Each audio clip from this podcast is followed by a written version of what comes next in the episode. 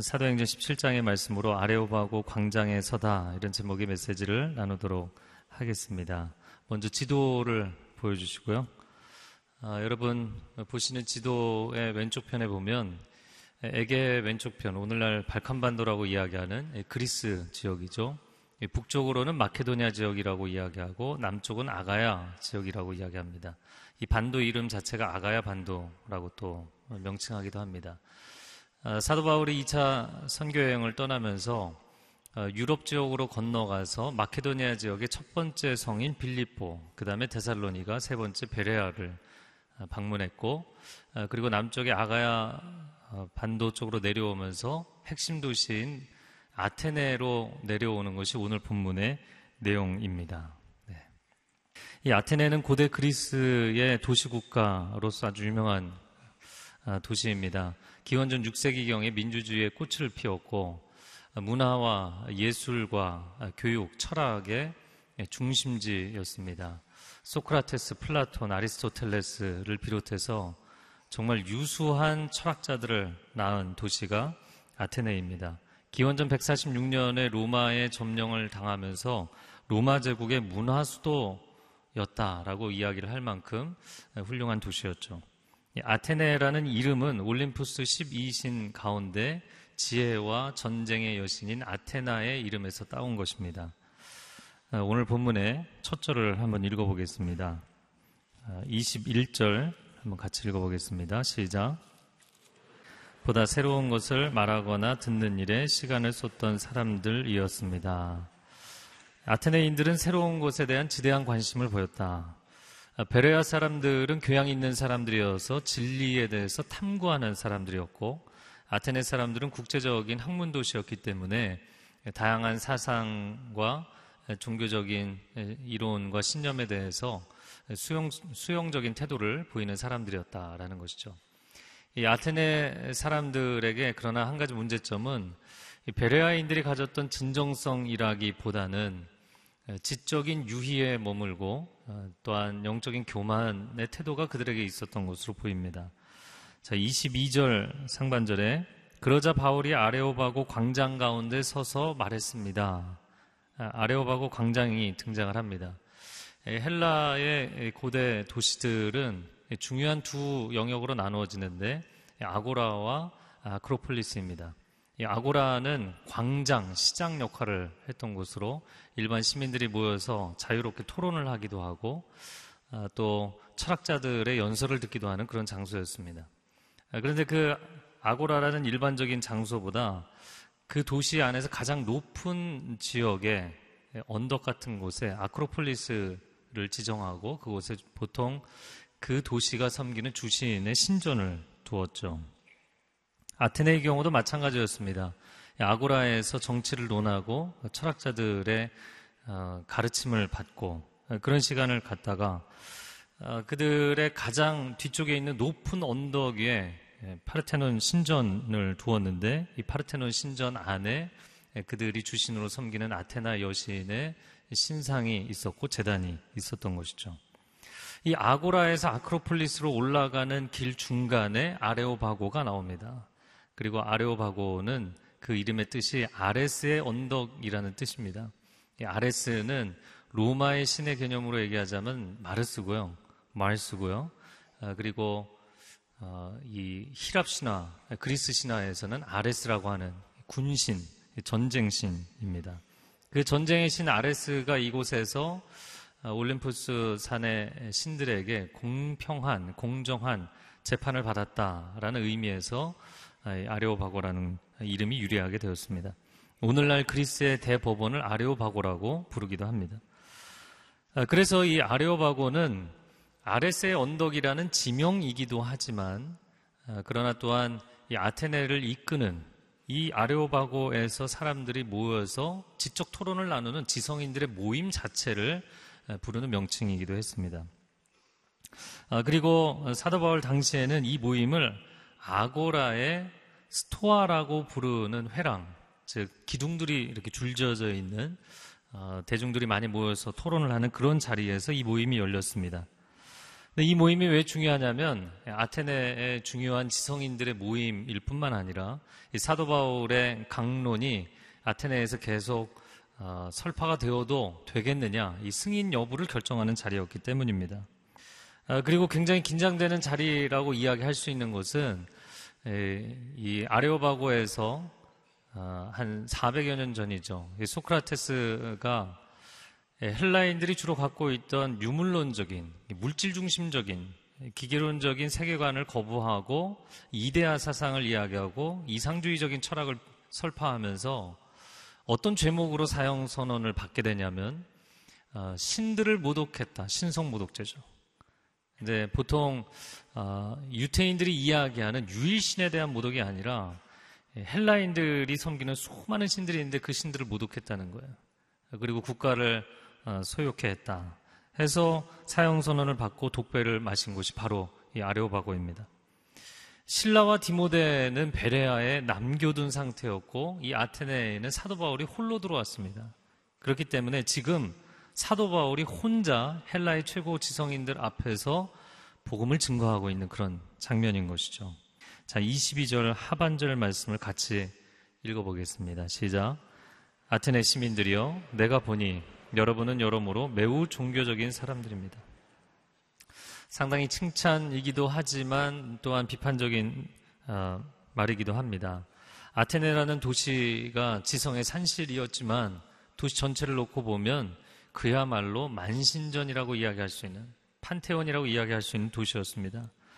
아테네의 신전, 아레스의 신전, 제우스의 신전을 비롯해서 무수히 많은 신상들과 그 신상들에게 제물을 바치는 재단들이 있는 곳 아테네였습니다.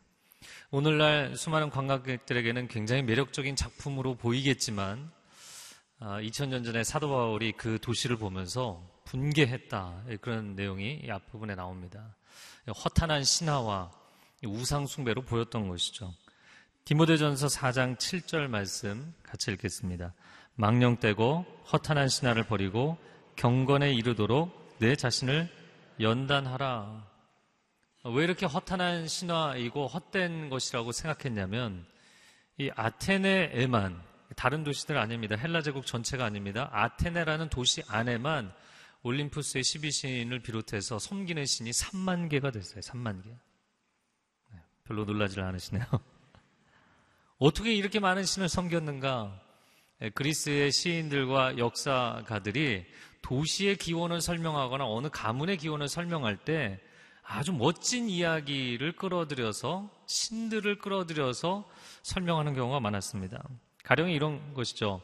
알렉산더 대왕의 족보를 설명할 때는 이제 모계와 부계가 있잖아요. 그래서 한쪽으로 올라가면 아킬레스까지 올라가고 다른 한쪽으로 올라가면 헐큘레스, 헤라클레스까지 올라간다. 뭐 이런 식으로 설명하는 거예요. 네, 별로 재미있어 하지 않으시네요. 그러니까 이게 다 허구죠. 네, 그러나 이렇게 신화적으로 설명함으로써 그 인물이 얼마나 위대한 인물인지, 그 도시가 얼마나 위대한 도시인지를 말하고자 했던 것입니다. 그러나 세월이 흐르면서 이런 것들을 사람들은 신앙하고 신봉하기 시작했던 것이죠. 그렇기 때문에 정리를 하자면 이 신화라는 것은 지상의 인간을 빛내기 위해서 천상의 신들을 이용하는 작업이었어요. 그럼 여기서 한 가지 질문을 던진다면 과연 인간이 신들을 이용했겠는가? 오히려 역으로 인간이 신들에게 귀신들에게 이용당한 것이 아닌가? 심지어 그들 가운데 23절 말씀을 보니까 알지 못하는 신에게 바치는 재단도 있었다. 역사적 기록에 의하면 재단이 그런 재단이 하나만이 아니고 여러 개 있었다는 거예요. 어떻게 그런 일이 있는가? 예전에 아테네에서 역병이 돈 적이 있는데 이 전염병이 돌 때 어느 재단에 재물을 바쳐도 신들의 진노를 가라앉히지 못했다는 것이죠. 그런데 알지 못하는 신, 혹여나 우리가 제대로 모시지 못한 신이 있어서 이 진노가 가라앉지 않나. 알지 못하는 신에게 재단을 세우고 바치자마자 역병이 멈췄다는 거예요. 어떻게 된 것일까요? 우연의 일치죠. 그럼에도 불구하고 오랜 세월을 그들은 감사한 마음으로 계속 제사를 지냈어요. 여러분, 그 신이 누구인지 정체에서, 정체조차 모른 상태에서 인간계에 너무나 고마운 일을 해 주었으니까 계속해서 섬기겠다. 아, 이거는 아, 한마디로 이야기하면 샤머니즘입니다. 그래서 우리가 아는 그리스 로마 신화, 서양 철학과 문학에서 자주 등장하기 때문에 매우 매력적이고 지적으로 보이지만 실제로 따지고 들어가면 고급하게 포장되어 있는 샤머니즘의 총판입니다. 여러분, 우리가 하나님을 믿고 신앙생활을 하고 교회를 다니면서도 점을 치거나 길이를 찾거나 역술인을 찾아간다면 그것은 신앙적으로 용인될 수 없는 범주입니다. 하나님은 램프의 요정이 아니십니다. 하나님은 우리에게 기쁨과 축복을 가져다 주는 심부름꾼이 아닙니다. 사실 오늘날 현대인들이 그 지성의 본류라고 이야기할 수 있는 이 아테네인들과 다를 바가 없지 않은가. 지적으로 그렇게 탁월하다고 이야기하는 사람들이 인생의 많은 두려움과 갈망 때문에 우상을 무수히 많이 섬겼기 때문이죠. 오늘날 우리도 그들이 섬겼던 신을 같이 섬기는 것입니다. 물질의 신인 암몬, 만몬을 섬기고 술의 신인 바카스를 섬기고 정욕의 신인 아스타르테를 섬기고 권력의 신인 전쟁의 신 아레스를 섬기고 건강의 신인 헤라클레스를 섬기고 우리가 그 신의 이름만 부르지 않을 뿐이지 현대인들도 다 이런 것들을 추구하고 있잖아요. 인간의 욕심을 채우고 또 인간의 욕심을 정당화시키기 위해서 신들을 끌어다가 이용했다는 것이죠. 그래서 정말 심각한 문제는 우리가 크리스찬이지만 만약에 하나님을 그러한 용도로 우리가 사용하고 이용하려고 하면 이런 하류신들의 하나로 취급하는 것과 같은 것이다. 라는 것이죠. 우리의 물질과 우리의 정욕과 우리의 권력을 얻기 위한 수단으로 하나님을 사용한다면 신을 그렇게 어, 이들의 하나로 전락시키는 일을 하고 있는 것입니다. 저는 주말마다 주례를 거의 하는데요. 그 어제도 주례를 서빙고에서 했는데 신랑 신부가 저에게 찾아와서 복음을 좀 강력하게 전해 주십시오. 주례사를 들으러 왔다가 사람들이 이제 복음을 들어야 되는 거죠. 제가 고민을 하다가 로마서 12장 15절 말씀 어, 즐거워하는 자들과 함께 즐거워하고 우는 자들과 함께 울라. 그 한 구절 말씀으로 메시지를 했어요. 어, 인생을 살아가면서 가장 중요한 주제, 공감입니다. 우리는 그것을 사랑이라고 부릅니다. 음, 부부 사이의 공감, 부모 자, 자녀 사이의 공감, 이웃과 공감하며 사는 것. 그것이 행복한 삶입니다. 그런데 왜 인간은 신과 공감을 하지 못할까요? 그렇게 문제 제기를 했어요. 마치 자녀 세대가 부모 세대에게 세대 차이 나서 대화가 안 된다고 등을 돌리는 것처럼 인간은 신을 이해할 수 없다고 도무지 당신을 용납할 수 없다고 신 존재를 거부하고 거절한다는 것이죠. 네, 그러나 부모님 살아계실 때 효도해라. 기회를 놓치면 마음을 가져도 소용없다.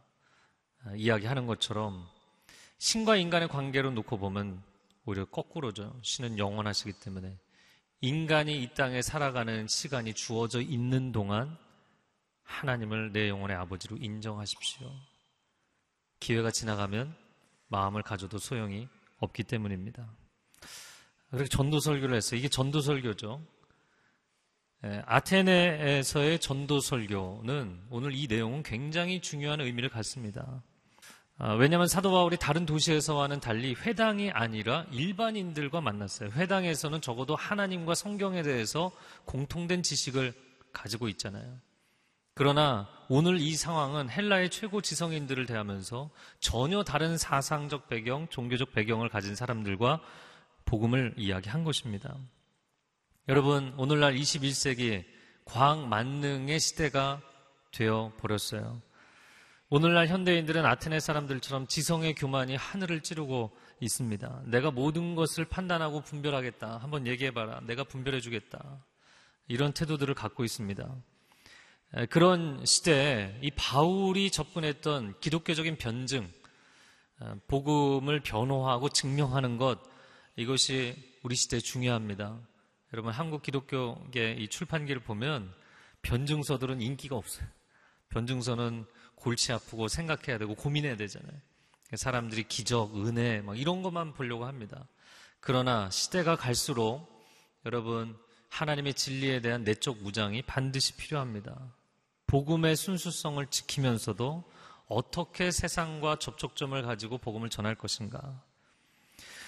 어떤 복음주의자들은 이 사도 바울의 아레오바고 설교에서 한 번도 예수 그리스도라는 이름이 등장하지 않는다고. 이건 너무 문화적 접근이었다. 이렇게 평가절하 합니다. 저는 그렇게 생각하지 않습니다. 오늘 본문을 읽기 앞부분에 18절에 보면 이미 그는 아테네에서 예수 그리스도를 증거했어요. 그리고 성경에 보면 에스더서와 같은 경우에는 하나님이라는 단어가 한 번도 나오지 않지만 하나님의 역사라는 것이 너무나 분명하죠. 이 아레오바고 설교도 사도 바울의 성령 충만한 설교였어요. 현대 기독교 변증가 중에 라비 제코라이어스라는 사람이 있습니다. 제가 화면에 네, 영어 이름까지 써놓은 것은 적으시기를 바래서 써놓은 거예요. 어, 이 사람 굉장히 중요합니다. 어, 미국의 대학들을 돌아다니면서 학생회관에서 수천 명 학생들을 놓고 무신론자와 논쟁을 해서 마지막 2시간, 3시간 지나고 누가 더 설득력이 있었냐. 100점 100승을 거둔 사람이에요. 인도 출신의 미국 어, 신학자이죠. 라비 제커리아스가 이번 5월 달에 옵니다. 한국에. 그리고 공개 강좌를 합니다. 올림픽 공원 안에서. 여러분 관심 있는 분들 많이 오시고요. 이분은 항상 강좌를 하고 나면 마지막에 그 자리에서 즉흥으로 어, 질의응답을 받으시는 분이세요. 아주 통찰력이 강한 그런 분입니다. 더불어 영국의 기독교 변증가 중에 오스기니스가 함께 옵니다. 한 분을 더 소개를 해드리면 윌리엄 레인 크레이그라는 분을 소개합니다. 이분도 너무 중요하기 때문에 이름을 써놨습니다. 좀 한참 보여주세요. 윌리엄 레인 크레이그라는 분이에요. 어, 여러분이 한글로 치셔도 되고 영어로 치셔도 되는데 유튜브를 쳐보세요. 유튜브를 쳐보시면 이분의 그 공개 토론이 유무신론 공개 토론이 여러 가지가 나옵니다. 그 중에서 크리스토퍼 히친스라는 사람과의 공개 토론, 또 피터 에킨스, 다 무신론 과학자들이고 저널리스트입니다. 이런 사람들과 공개 토론을 한 장면을 보면 무신론의 아주 그 극단적인 질문들에 대해서 너무나 명쾌하게 속 시원하게 대답들을 하는 내용이에요. 예, 감사하게도 한글 자막이 다 나와 있어요. 그러니까 많이들 보세요. 무신론의 선두주자라고 이야기할 수 있는 영국의 New Atheism 신무신론 진영의 어, 선봉장이라고 말할 만한 어, 도킨스라는 사람, 네, 리처드 도킨스 만들어진 신이라는 책의 저자입니다. 그러니까 신을 인간이 만들어냈다는 거죠. 그 만들어진 신의 저자 리처드 도킨스가 윌리엄 레인 크레이그 때문에 어려움을 당하고 있어요. 이유는 어, 리처드 도킨스가 명성을 얻게 된 것은 누가 그에게 사제이든 과학자이든 뭐 학자이든 누구든 상관없이 공개 토론을 해서 이 사람이 이겨내는 것으로 유명했거든요. 그런데 이 사람이 유일하게 피하는 사람이 윌리엄 레인 크레이그예요. 100전 100승을 거둔 사람이거든요. 그래서 이미 무신론 진영에서도 당신은 겁쟁이다, 거짓말쟁이다 이렇게 비난을 받는 그런 상황까지 오게 됐어요. 어, 여러분 시대적으로 이런 이슈에 대해서 이런 자리에 대해서 관심을 가지실 필요가 있다고 생각이 됩니다. 오늘의 이 내용도 거의 기독교 변증에 해당되는 내용입니다. 24절부터 26절인데요. 어, 24절부터 31절까지가 그의 메시지의 핵심 부분인데 24절부터 26절은 신론에 해당되는 내용입니다. 신론. 하나님이 누구이신가? 24절을 읽어보겠습니다. 그 신은 온 세상과 그 안에 모든 것을 창조하신 하나님이십니다. 사람이 지은 신전에 거하지 않습니다. 자, 신론을 24, 25, 26절 세 가지로, 세 가지로 말씀드리겠습니다. 첫 번째 24절의 신론은 신은 창조주이시다. 하나님은 창조주이시다라는 것이. 신은 천재 창조주요 인간이 만든 신전에 거하지 않는다. 여러분 헬라인들은 세계관이 어떠했냐면 이 물질 중심의 세계관이었는데 이 물질이 어디서 나왔는가? 근원적인 물질에서 나왔다. 물질에서 물질이 나온 것, 유출설이라고 이야기를 하죠. 예, 그런 관점이었습니다. 이걸 다른 말로 이야기하자면 유물론적 세계관이에요. 유물론이 말이 어렵지만 사실 쉬운 말입니다. 오직 유자의 물질 물이에요. 그러니까 오직 물질밖에 없다는 거예요. 영적 세계도 없고 사후 세계도 없고 신의 세계도 없다는 거예요. 유물론적 세계관이죠. 예, 그런 헬라인들 앞에서 반박하며 창조주 유일신 신앙을 이야기한 것입니다. 가령 예를 들자면 일본에서 복음을 전할 때는 그들의 종교적 관점을 이해할 필요가 있어요. 일본은 범신론이죠. 아테네가 3만이라고 이야기하는데 인구 숫자만큼 신을 섬긴다. 이야기할 정도죠. 인도나 일본 마찬가지 경우입니다. 그렇기 때문에 어, 카미사마라고 이야기를 할 때 하나님을 의미하기도 하지만 그냥 여러 신들 중에 하나를 의미하기도 해요. 최근에 일본어 성경을 새롭게 버전을 번역을 했습니다. 창조주역이라는 성경이 나왔어요. 이유는 그냥 카미사마라고 하면 읽는 사람에 따라서 귀신 중에 하나로 볼 수도 있기 때문이에요. 그래서 모든 하나님에 대한 표현을 창조주 하나님으로 번역을 한 것이죠. 여러분, 우리가 교회를 다니고 하나님을 믿는다고 해도 이런 물질 중심의 세계관, 유물론적 세계관, 또 하나님을 많은 신들 중에 하나로 보는 범신론적 세계관을 가진 분들은 하나님을 하나님으로 인식하고 있는 게 아닙니다. 두 번째, 25절 말씀에 하나님께서는 뭔가 부족해서 인간의 손으로 섬김을 받으실 분이 아닙니다. 하나님께서는 모든 사람에게 생명과 호흡과 모든 것을 주시는 분이기 때문입니다. 이 표현을 한마디로 이야기를 하자면 신은 절대자입니다. 절대자예요. 아테네인들은 인간의 제사가 신들에게 기쁨과 행복을 가져다 준다고 생각했어요. 그래서 신상 앞에 음식을 차려놓기도 하고 네, 한국 사람들도 제사 때 하는 거죠. 음식을 차려놓기도 하고 신상에 옷을 입히기도 하고 그 신상을 조금 더 좋은 명당 자리에 옮겨주기도 했어요. 그러나 바울은 주장합니다. 인간이 신을 공급하는 것이 아니라 신이 인간의 모든 필요를 공급해 주는 것이다. 신은 상대적인 존재가 아니기 때문에 인간에게 의존하지 않는다라는 것이에요. 철학 공부를 해보면 이 철학의 일반 그 분야의 챕터 1에서 항상 이야기하는 존재론, 존재의 관계를 이야기할 때 항상 나오는 명제가 있어요. 그것은 무엇이냐면 세상의 모든 존재는 타자에 의해 규정된다. 이것은 무슨 뜻이냐면 상대적인 존재라는 거예요. 이런 것이죠. 저라는 사람을 정의를 한다면 누구의 아버지, 누구의 아들, 누구의 남편, 어느 교회 목사 다 타자에 의해서 정의가 가능하죠. 다 묶여 있고 상대적인 관계 속에 얽혀 있는 존재이기 때문이에요. 그러나 신이라는 존재는 뭐라고 규정을 하냐면 모든 타자를 정의하지만 어느 타자에게도 정의되지 않는 존재. 모든 타자에게 영향을 미치지만 그러나 그 어떤 타자에 의해서도 영향을 받지 않는 존재. 모든 존재를 이 세상에 존재하게 만들었지만 그러나 그 존재들이 신을 존재하게 만든 것은 아닌 근원적인 존재, 이게 절대자의 개념입니다. 그래서 모세가 이집트로 가서 내 백성을 인도해내라. 하나님의 음성을 듣고 그러면 제가 가서 당신을 누구라고 소개할까요? 그때 하나님이 자기 소개를 하셨는데 이렇게 말씀하셨어요. 출애굽기 3장 14절 같이 읽겠습니다. 하나님이 모세에게 이르시되 나는 스스로 있는 자니라. 놀라운 말씀이죠. I am who I am.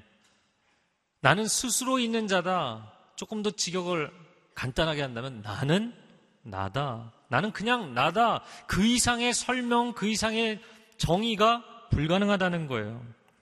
신은 궁극적인 근원자이다라는 것이죠. 세 번째 26절 말씀 읽어보겠습니다.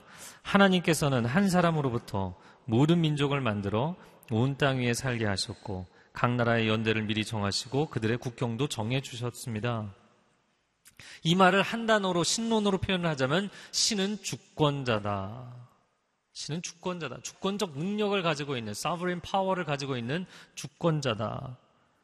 한 분 하나님께서 한 사람으로부터 출발해서 모든 민족과 나라와 그들의 연대와 국경을 정해 주셨다. 창세기 10장을 보면 노아의 새 아들로부터 모든 민족과 나라와 지경을 정해 주셨죠. 그러나 헬라인들은 다른 세계관을 가지고 있었습니다.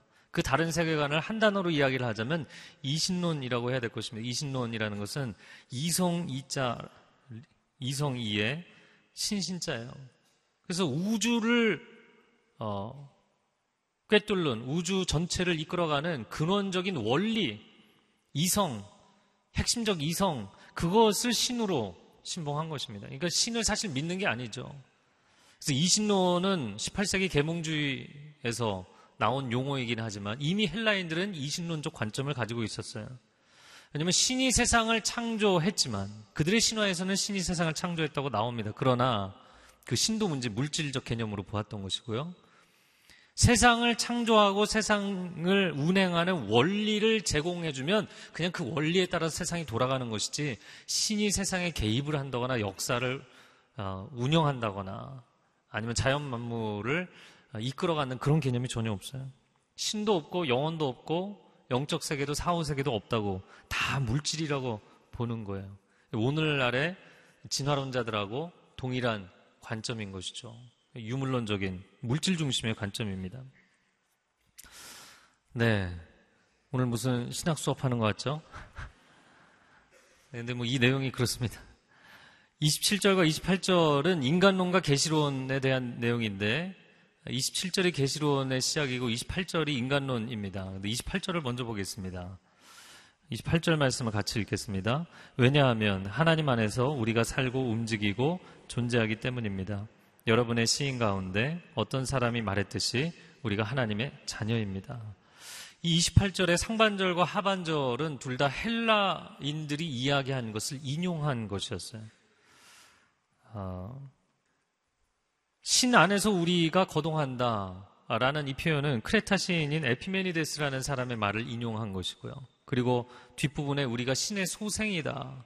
우리가 하나님의 자녀다라는 표현은 스토아 학자였던 아라투스가 한 말을 인용한 것이었어요.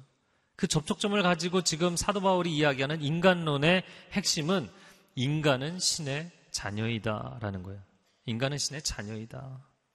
인간은 우연한 존재가 아니라는 거예요. 단순한 물질의 조합이 아니라는 거예요. 신의 사랑의 결정체이고 신의 사랑의 대상이라는 것이죠. 여러분, 27절에 보면 인간이 신을 찾기를 신이 원하고 있다. 인간이 신을 찾으면 인간이 신을 만날 수 있다. 이렇게 표현되어 있어요.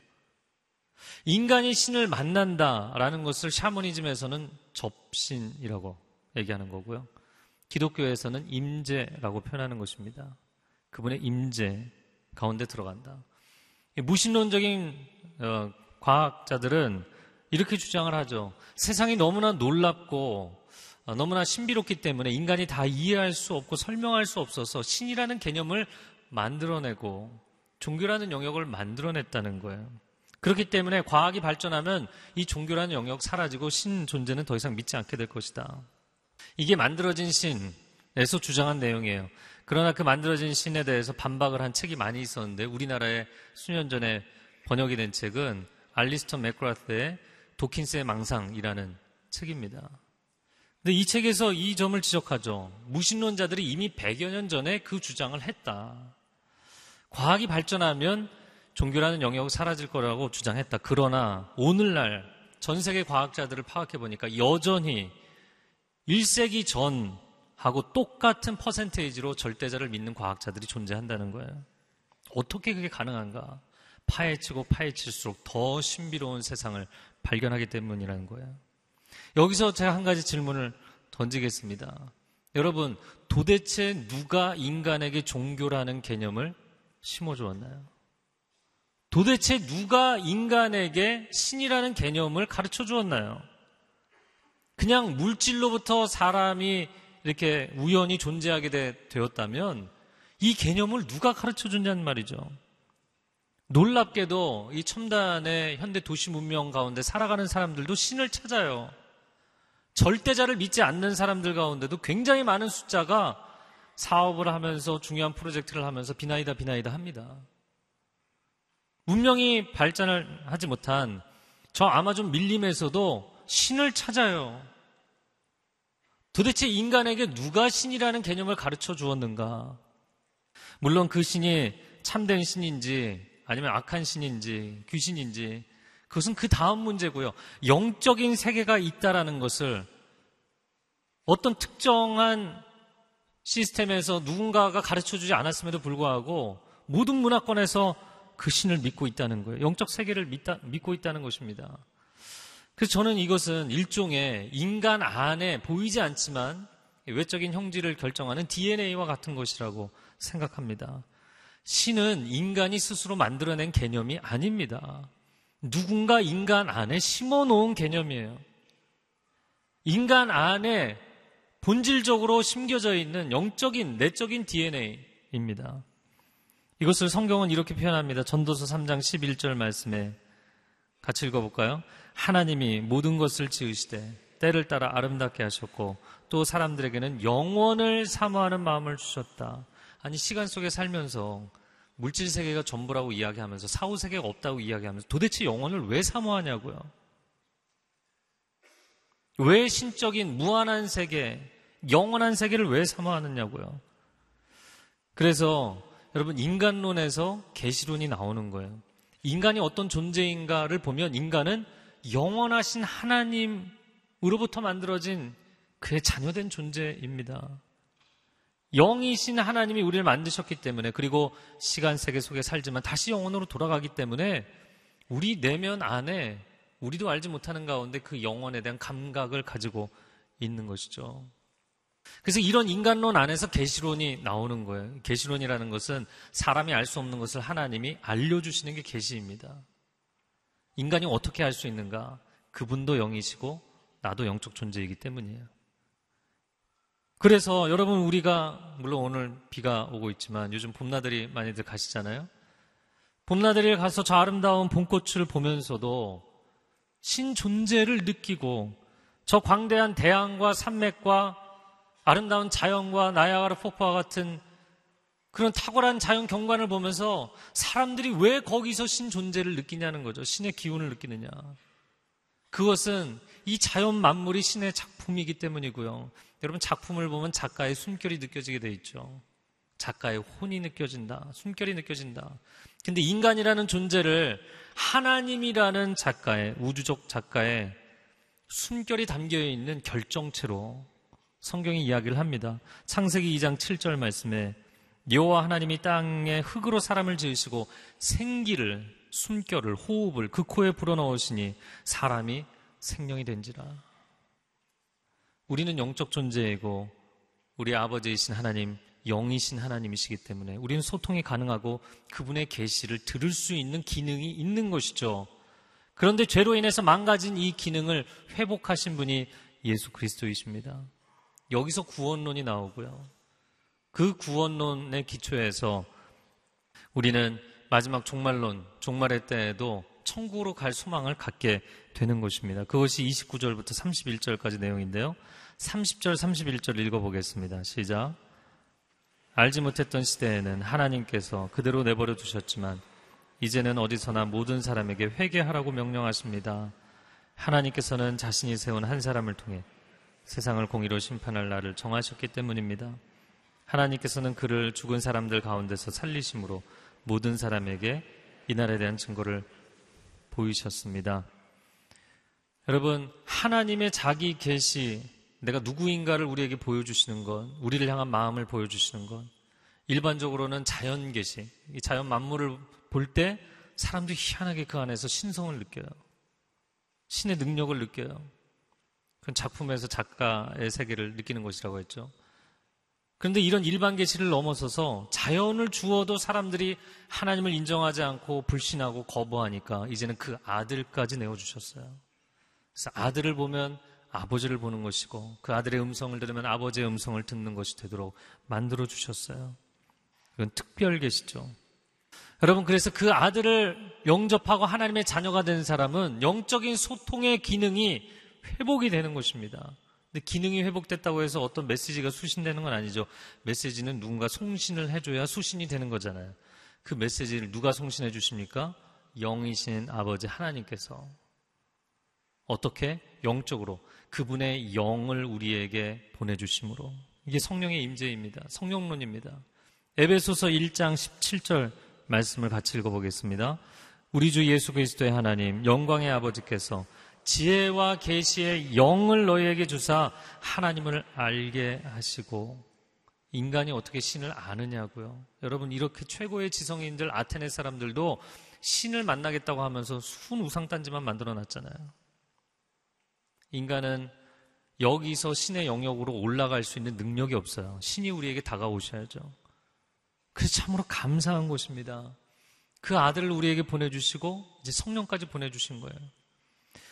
아, 이게 왜 그렇게 감격스러운 것이냐면 마치 이런 것입니다. 여기 유치원생이 있고 노벨 물리학자가 있어요. 여러분 노벨 물리학자의 이론을 이 유치원생이 이해할 수 있을까요? 아니 뭐 관심도 없을 겁니다. 근데 둘 사이에 대화가 되고 그 원리를 이해할 수 있는 유일한 방법이 있는데 그것이 무엇이냐면 우리가 보통 이야기하는 눈높이라는 것이죠. 눈높이. 여러분 이 유치원 어린이가 이 학자의 지성의 세계로 올라갈 수 없어요. 그러나 그 학자가 자신의 눈높이를 낮춰주면 두 사람 사이에는 대화가 가능해요. 신이 우리에게 눈높이를 해주신 것이 창조이고 십자가의 구속이고 성령의 임재의 사건입니다. 하나님이 우리를 얼마나 사랑하시는지를 보여주시기 위해서 이 자연 만물을 우리의 좌우 앞뒤 사방에 우리에게 펼쳐놔 주신 거예요. 내가 널 얼마나 사랑하는지 아니? 내가 널 얼마나 사랑하는지 아니?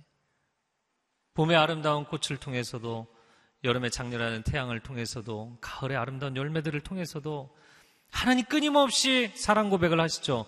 그럼에도 불구하고 깨닫지 못하는 자들에게 아들까지 내어주셔서 절절한 사랑의 고백을 느낄 수 있도록 경험할 수 있도록 그렇게 아들을 영접하고 자녀가 된 사람들에게는 그분의 거룩의 영까지 허락하셔서 할렐루야 우리 안에 내주하심으로 하나님의 계시를 깨닫게 하시고 하나님 만나게 해주신 거예요.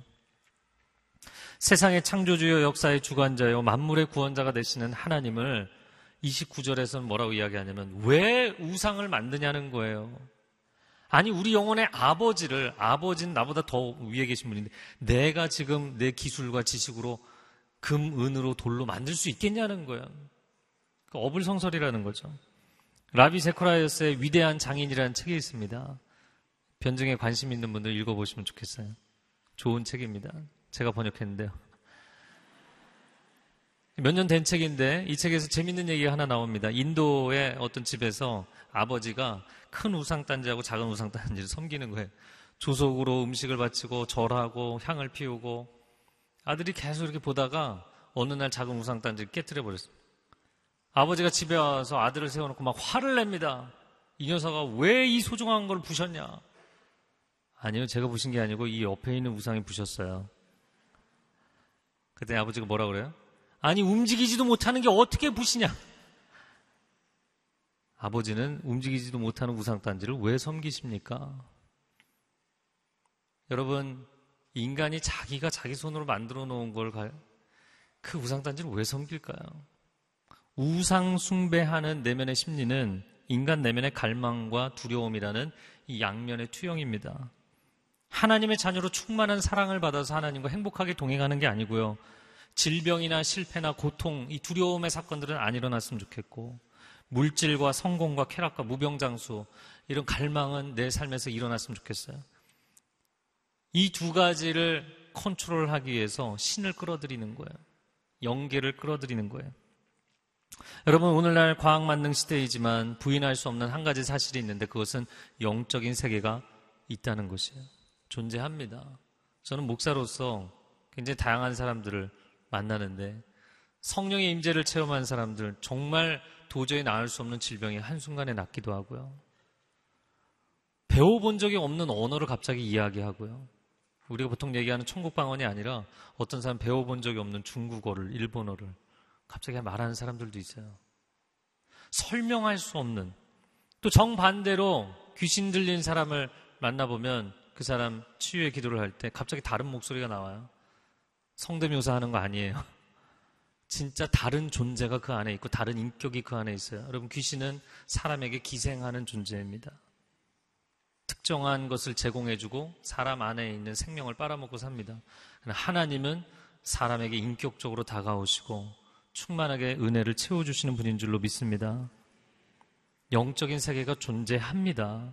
빛이냐 어둠이냐의 차이고 선하신 하나님이냐 인간을 착취하는 악한 영이냐의 차이일 뿐이에요. 우리의 삶 가운데 우리가 하나님 믿는다 하면서도 여전히 남아있는 우상숭배의 영역이 있다면 회개하셔야 됩니다. 물질 중심적인 세계관과 라이프스타일을 회개하셔야 됩니다. 하나님을 물질과 쾌락과 무병장수를 위해서 이용하려는 마음을 회개하셔야 됩니다. 오늘 말씀처럼 종말이 있습니다. 그것이 우주적 종말이 아니어도 개인적으로 다 이 세상을 떠나게 돼 있어요. 그리고 그 시간은 언제 올지 아무도 모릅니다. 아직 시간이라는 기회가 주어져 있을 때 하나님과 영적으로 소통하는 삶을 사시고 행복하게 동행하는 삶을 사시기를 주님의 이름으로 축복합니다. 기도하겠습니다. 하나님, 나의 아버지, 우리를 사랑하시는 그 사랑을 보이시고자 창조 세계를 통하여 십자가의 구속을 통하여 성령의 임재하심을 통하여 끊임없이 우리에게 자신을 보여주시는 하나님. 그럼에도 불구하고 세상의 쾌락과 성공과 물질에 집착하고 있는 우리를 불쌍히 여겨 주시옵소서. 저 아테네의 지성인들이 우상숭배에 빠져서 영적 무지 가운데 살았던 것처럼 살지 않게 하시고 하나님, 살아계신 하나님을 믿음으로 이 혼란의 시대, 이 다운주의 시대를 뚫고 나갈 수 있는 진리의 사람들이 되게 하여 주시옵소서. 우리 주변에 있는 사람들에게 복음을 전할 때 그것이 싸움이나 논쟁이 되지 않게 하시고 정말 한 영혼을 사랑하는 주님의 마음으로 진리가 우리의 영혼을 얼마나 자유케 할 수 있는지를 증거하는 삶이 되게 하여 주옵소서 예수 그리스도의 이름으로 기도합니다. 아멘.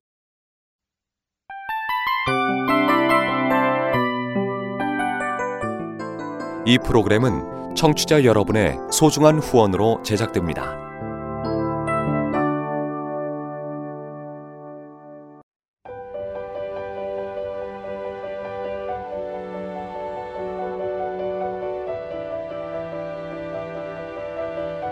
세상에는 수많은 교회들이 있지만 더 깊이 있는 말씀 강해를 찾기 위해 크기로만 교회를 선정하지 않습니다. 보다 좋은 영적 콘텐츠를 더 많이 나누기 위해 방송비를 받지 않습니다. 1년 365일 복음만 전하고 싶어서 우리는 광고를 하지 않습니다. 온누리의 복음을 땅끝까지 CGN TV와 함께 땅끝 성교사가 되주세요